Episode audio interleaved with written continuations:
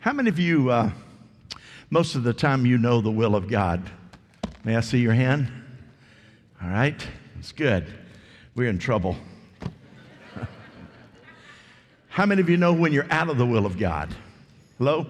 Uh, for example, let's say that uh, you already don't have enough money coming in to meet your family budget, and it's not an exorbitant amount, and you decide to go buy a brand new car, which is going to raise your budgetary income by another $500 a month in the expense side and put you $800 a month in the negative every single month. How many of you believe that would not be the will of God? May I see your hand? But people do it every day. Not the will of God. Well, let me ask you another question.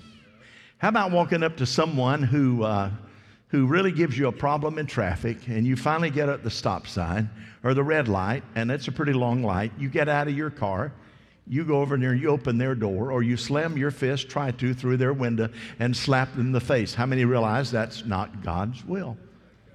Okay, that's good. How many of you, if someone did you that way, you would slap them back? How many, how many believe that would be God's will? Well, now, I'd have to pray about that one.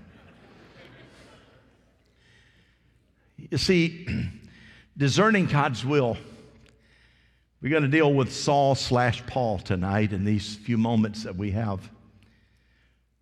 The Bible says that in eternal judgment, we're going to hear Jesus say in Luke 13 27, Depart from me, you worker of iniquity. In other words, depart from me, you trouble rouser. Depart from me, you arrogant. Depart from me, you disobedient. Depart from me, you didn't care about the will of God. Depart from me, you lukewarm individual. You're a worker of iniquity. And knowing and doing the will of God, as some people think, is difficult, but it's not that difficult. Acts, the 13th chapter, verse 36, David, after he had served his own generation, by the will of God, fell asleep. Does that mean that David did not have a failure? We know David did have a failure. We know that he did make a mistake. But it's the summation of his life. It served his own generation by the will of God. In other words, primarily in his life, the majority of the time he did what was right in the sight of God. But even after he failed, here's what he did he repented. And God erased the sin that he committed. He realized that is not the will of God. It's important because I believe that those that walk in the will of God have God's best favor. You know, I heard someone say, well, that, you know, that was, you, you know how I feel about luck. You know, that, that was luck, and uh, not if you're walking in the footsteps of Jesus Christ. You know, because the footsteps of a righteous person, right living person, as we heard this morning, they're ordered, directed by God. But you got to be able to recognize the voice and the heart of God. And Satan often will lie to us, declaring us that the knowledge of knowing God's will in our lives is difficult, but that's not true. It's not true based on this scripture, Psalms 119, 105. Your word is a lamp to my what? My feet and a light for my what? Path. So, so I've got, I've got a lamp and I've got a light to be able to know how to walk. Well, if you've got a lamp that sheds light in how you walk, then it ought to be pretty easy to know uh, how to stay on the path. And that's what David the psalmist said. Psalms 40, verse number 8 I desire to do your will. Here it is. This is the catch. I desire to do your will. We all desire to do your will, God. We desire to do your will. God, I want to do your will. But then he says, Oh my God, for your law is written within my heart. The precepts and the principles of this word is written in my heart. I've read the Bible so much, rightly divided the word of truth, that I know the difference, as a child knows the difference between right and wrong. And I believe that we can know the will of God. Often we wrestle with timing. You know, well, is it time yet? Timing is important. Well, I can tell you that God can reveal to you the perfect order of your life. And our story is about Saul, who was a man misguided, misdirected, breathing threats out to the church, doing his will as we understand, but God intervened. So here it is. Number one, listen to the voice of God's urgings. God urging, Acts the ninth chapter, verse 4. He fell on the ground, heard a voice say to him, heard a voice say to him, Saul, Saul, why do you persecute me? Who are you, Lord? Saul asked. If you're a professing follower of Jesus Christ, say amen. If you're not, say amen. Everybody's believers. Turn to your neighbor say, I'm glad you're saved. I kind of had my doubts, but now I know you're saved. Sure. Now, wouldn't you think if God redeemed you and me, if you and I are the righteousness of God in Christ that dwells in us, do you think God would play games with us and make His will be hard to discern? See, here's the challenge. We desire often in the Christian community the answer without working for the solution. You see, you see what I'm saying? We want it to be the drive through. Just, just give me number three. I mean, you don't even have to say that that's a quarter pounder with cheese, with the fries, and a large drink. That's number three on the menu at McDonald's.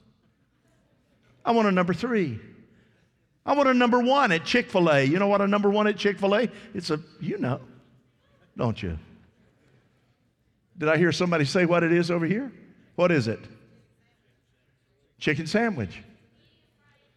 There you go, medium fried chicken. Miss Chick fil A's right over there, friends.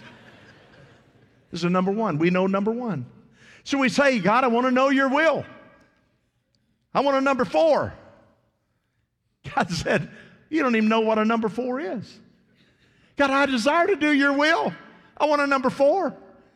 But listen, you haven't taken the time to establish yourself in the maturation process to understand what is a number four. Well, a number four is this discerning the will of God. You see, the Satan that we understand, roaming to and fro, will endeavor to shake us up, discourage us, trip us up, knock us off our game. Saul was traveling toward his will and his destiny and destruction.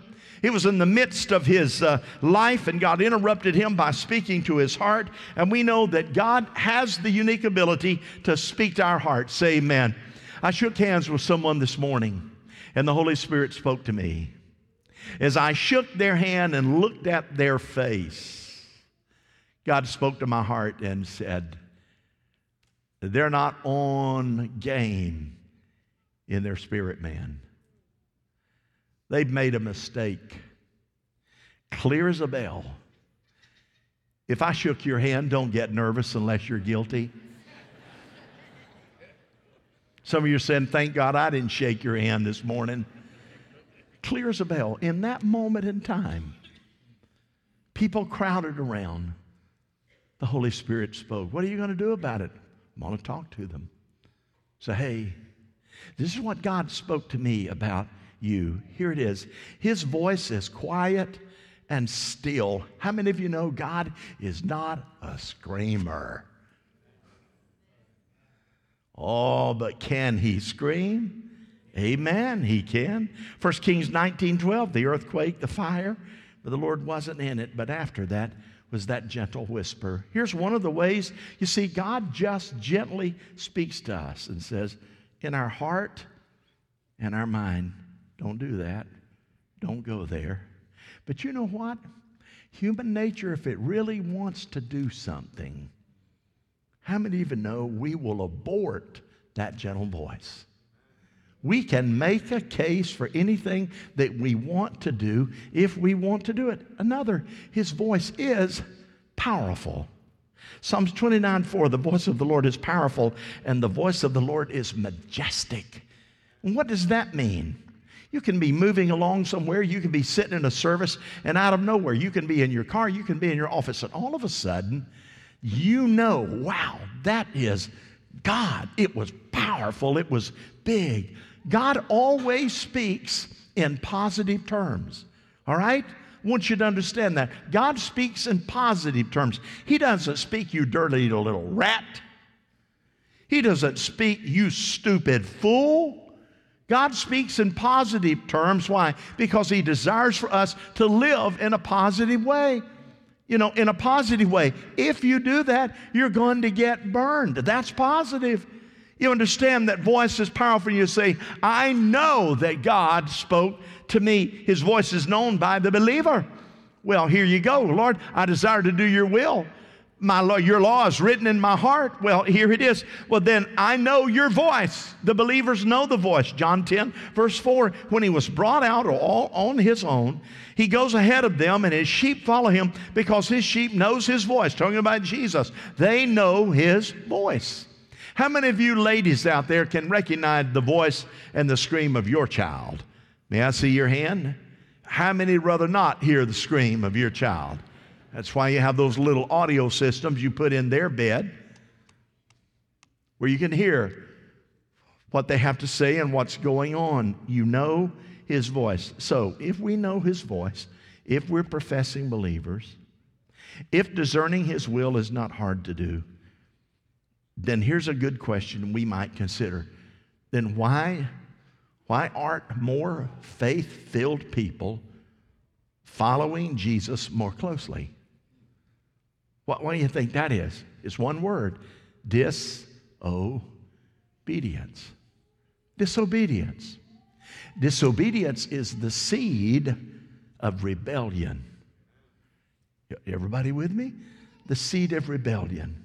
And if a person has rebellion in their spirit, they are not going to be able to hear the voice of God. For example, tell little Susie, tell little Tammy, Tell little Julio, listen, if I tell you to stop, you stop dead still. And you try that out, and when you tell little Susie, you tell little Tammy, you tell little Julio, stop, and they turn and stomp their foot and turn and take off anyway. How are you going to deal with little Susie, little Tammy, and little Julio? You're going to bring them close to you and say, Now, mommy said stop. Daddy said, sweetheart, you little rebellious devil, you're so much like your daddy's family.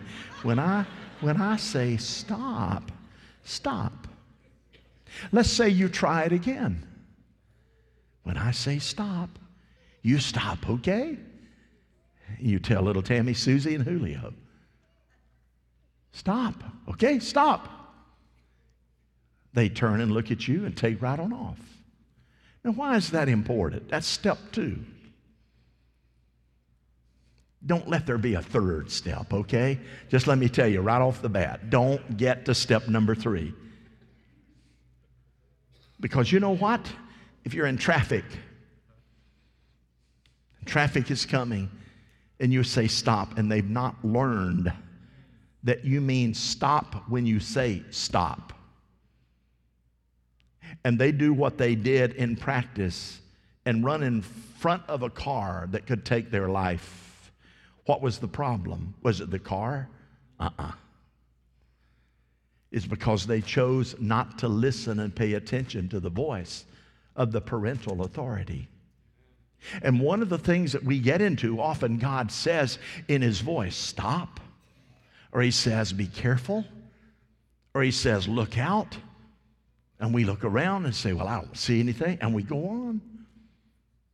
And then again, somewhere else, some other time, some other season, God says, Stop, be careful, don't move. And we go on. And the challenge is every time we do that, we become disobedient to the only voice that really loves us. And it's the voice of Almighty God. And what happens is we get caught in a trap that we cannot get out of. It says his sheep happen to know his voice. How does God speak to us? Through his spirit. That's what happened to me this morning. His Holy Spirit spoke to my heart in Revelations 3:20. He says, "Behold, I stand at the door and knock." Now, we often use this as you heard me say before when we talk about sinners, but this is written, John's writing this to Christians. He's saying to you Christians, to those of us, He said, I stand at the door knocking. If you hear me, my voice, open the door and I will come in and eat with you and you with me. In other words, listen, I'm knocking on the door. In other words, you through the Spirit, you hear God knocking and saying, Be careful, don't go. Here's another through His Word. For the word is full of living power, it's sharper than the sharpest knife, cutting deep into the innermost thoughts and desires. It exposes us for what we really are. What we really are. How does it do? When it's preached, the Word of God is speaking to you. When it is read, the Word of God is speaking to you. And when it is recited, the Word of God is speaking to you. And we know today that in a culture that says, I want to have it my way, the culture says, well, you can do this, this, and this. You can live together as long as you want to, and you don't have to get married. You just got to try the menu out, and then you'll see if it's okay. Then you get married. Hey, that's not God's will. It's not God's will. I can encourage you, you made a big business deal and you lied about it. You lied about the product. Yeah, but man, I sold a bunch of them and I tithed on it. That's not God's will. When you have right living in a righteous way, you do the right thing and you listen to God. Here's another through counsel of others. And here's a big pitfall for tar- far too many in, in the culture today, not just church culture. If we really want to do something, we seek counselors out that often we know will agree with us. Hello? They'll agree with us. We don't seek counselors that have authority over us. We seek counselors that we know that will accommodate what it is that we want to do. So here it is. Proverbs 11, 14. Without good direction, people lose their way. The more wise counsel you follow, the better your chances. So I want to seek counsel from those who have authority over me. I want to seek counsel that, well, I know you, Stephen, go there. I know what. Uh, somebody said that to me this week. Two different people. Well, I, I just thought I'd ask you. I know what you're going to say. Well, pray tell. Why are you asking if you already know?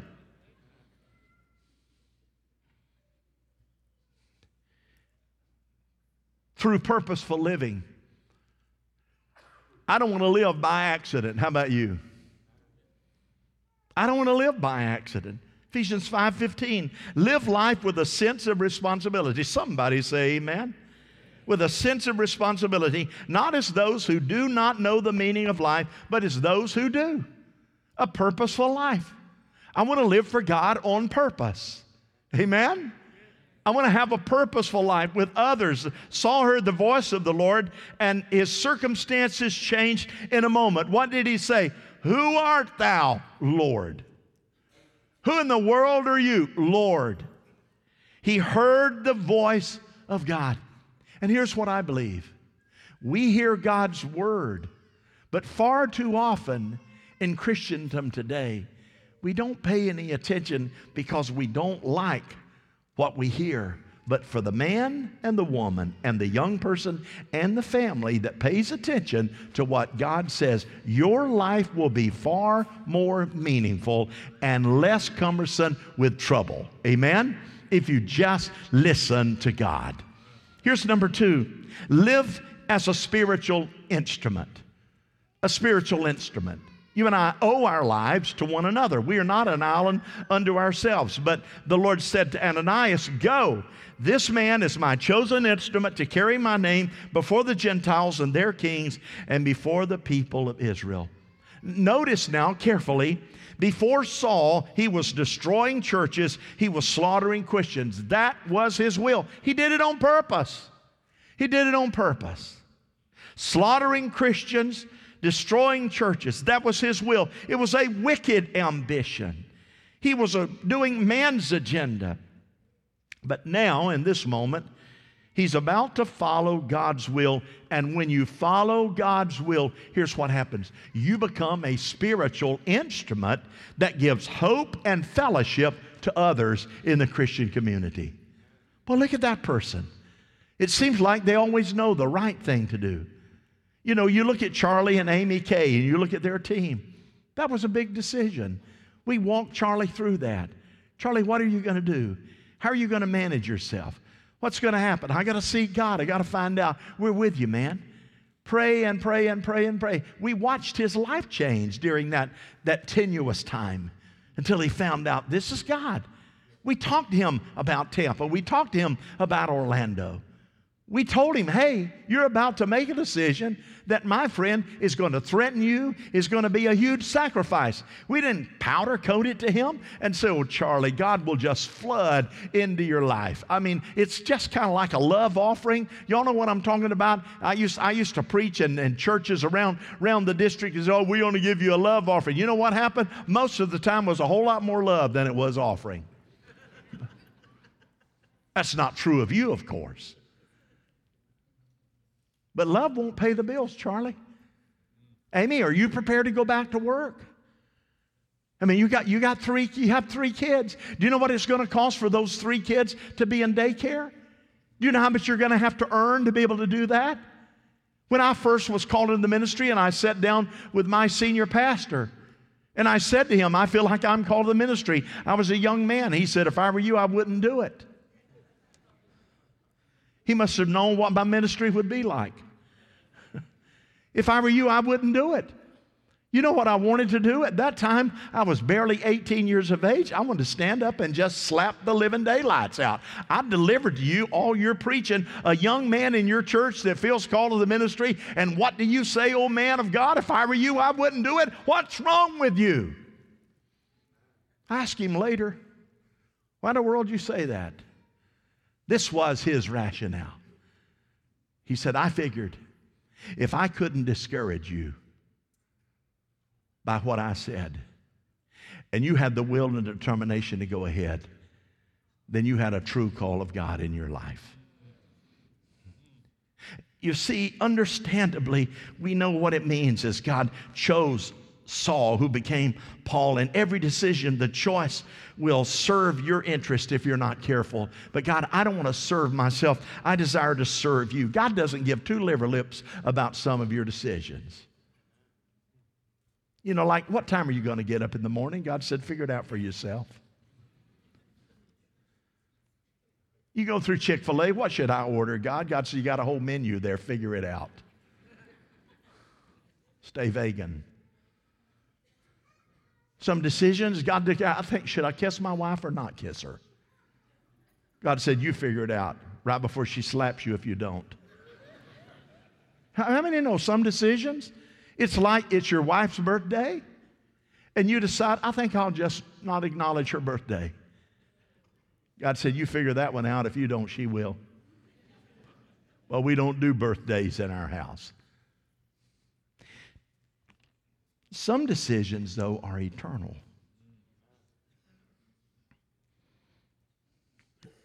Like direction for the future. Charlie said, I had to find out, boy, I had to grow up. I had to mature, Pastor. I got a wife, I got three kids who love to eat. And I'm on a chart a journey. You challenged me from Orlando to Tampa, locked me in at Tampa direction for God's future. Well, what direction do you have? And does it comply with God's word? And in fact, does it demand a self-sacrifice? God directs us through his word, Ephesians 5:17. Don't live carelessly, unthinkingly. Make sure you understand what the master wants. Amen. Be sure you know what God wants as it relates to eternity. Here's another Philippians 4 8 and 9. I'll tell you how to discern it. Here it is. Summing it all up, friend, I'd say you'll do best by filling your minds with and meditating on things that are true, noble, reputable, authentic, compelling, gracious. The best, not the worst, the beautiful, not the ugly, things to praise, not things to curse. Put into practice what you've learned from me, Paul's writing, and what you heard and saw and realized. Do that. And God, who makes everything work together, will work in you his most excellent harmonies. You'll have peace in knowing that you're following the will of God. Being and doing the will of God is not a decision at a crossroad. Um, being and doing the will of God is a lifestyle. Amen? It's a lifestyle. You don't have to tell me to go to church, it's my lifestyle. Amen? You don't have to tell me to read the Bible, it's my lifestyle. You know, mm, do I pray today? It's my lifestyle. Amen? Do I witness today? Mm, it's my lifestyle. Do I try to bring hope? It's my lifestyle. In the hospitality suite this morning, have a gal that gives me a fit when I go through Dunkin' Donuts. Most mornings about, I don't know, uh, 6, 6.15. I go through and here's what I order. Because I always get Sharon, leave the house, go get her a cup of coffee, and deliver it back to the house. Go in usually, put one Splenda and a little bit of half and half, and say, Here's your coffee. What a husband.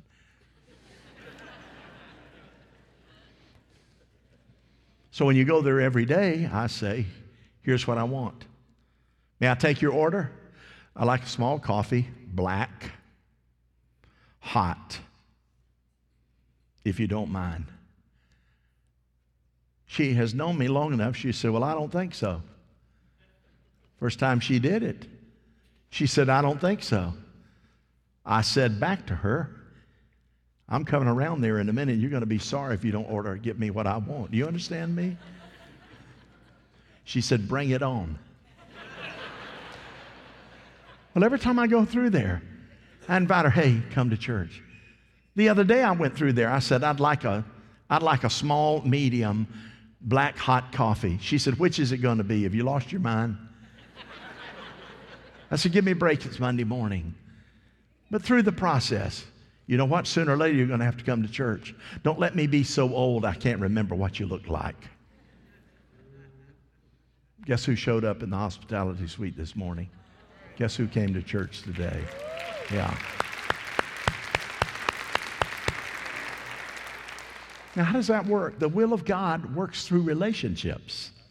Amen? Works through relationships. And there it is, the power of God's word. Ephesians 6 6, here it is. Work hard, but not just to please your masters when they're watching. As slaves of Christ, do the will of God with all your heart. Now, let me pause here just for a moment. The church should never make its decisions about faithfulness by what the culture does. Everybody with me? The church ought to be making its decisions not based on even Christian culture, but based on what the Bible says. Amen? And if we function by what the Bible says, churches will explode with evangelism, with missions giving, and with soul winning. It will literally explode as a matter of fact. So he says, work hard, not just to be, oh God, are you watching? Watch what I do. Here it is. But as slaves of Christ, do the will of God with all of your heart. Proverbs 17 24. An intelligent person aims at wise action, but fools start off in many directions. Have you ever said they're ditzy? They can't make up their mind. Hello? You ever been behind somebody in traffic? It was yesterday. I was behind someone who did not know what street they wanted to turn on. It was double lines in the highway. I had a decision to make. I thought, God, nobody's coming. The double lines are there and Sharon is in the car. they slowed down, didn't turn there. S- slowed down again, didn't turn there. Shall I beat my horn up? Understand, I thought, Holy Spirit, mm, for thou, O Lord, art high above all the earth. Thou art exalted. I waited it out finally. Thank God. After I prayed, they've turned just in time. You see, the point is this intelligent person aims at wise action and fools starts off in many directions and you never know what's going to come here's number three be sure to glorify god look what the lord has done Look what the Lord has done. Look what he's done. We give him praise. At once he began to preach in the synagogues that Jesus is the Son of God. Worship singers, come on up here. When we hear God's verse, voice and we determine that it's of eternal value, ask the question Is what I'm doing, will it glorify God? If nobody's looking or watching, will it glorify God? Does it honor? Does it exalt me? No. Does it glorify God? In other words, in years later, will people be able to see less of you and more of God in your life? Paul now is exalting the name of Jesus Christ, and he declares that Paul, that this man, he says, dies daily because Paul says both of us can't receive the glory. So I'm going to make decisions that brings glory to God. When you let the devil browbeat you, one of the individuals where their life was hanging on by a thread, last week. This week they're in a safe zone. On Monday, I text. Or they text me and said, We just received the word that we need to prepare for the worst. They just received the word that it looks like they're not going to make it. And then put the little faces with tears and tears and tears. And I read that and I thought, now, I fired back. I said, Who do you believe in? Who is your God? Do you receive that and that's the end? I said to him, Lift up the name of Jesus. Go to her bed and speak life into her and say to her, if you believe she can hear you or not, you are not going to die. You are going to make it you might as well pull yourself together and trust Almighty God. We are not giving up. Thousands are praying for you. Now come on and learn to live. And my friend, when they did that two days later, guess what? She came out of that thing, took the oxygen off, took the heart breathing machine off her. And today I got a text with her smiling from ear to ear, setting up in the bed by the grace of God. What I'm talking about is learn to understand the power of God's glory. Paul did that. to Timothy 1 9. It is He who saved us and chose us for a holy work, not because we deserved it, but because that was His plan. Sometimes in the will of God, the enemy will so browbeat you that you lose your positive voice. That, let me give you our talk, that ain't the will of God. The will of God is stay faithful, make decisions that bring honor and glory to God, trust Him, don't get weary in well doing. Paul standing before Agrippa, Agrippa, I was not disobedient to the vision from heaven. Some said, Teach me to do your will, for you are my God. 1 John 2 17, this world is fading away along with everything it craves. But if you do the will of God, you will live forever. That's God's promise. Would you stand? Let's put our hands together and let's just really thank God. Would you do that, please?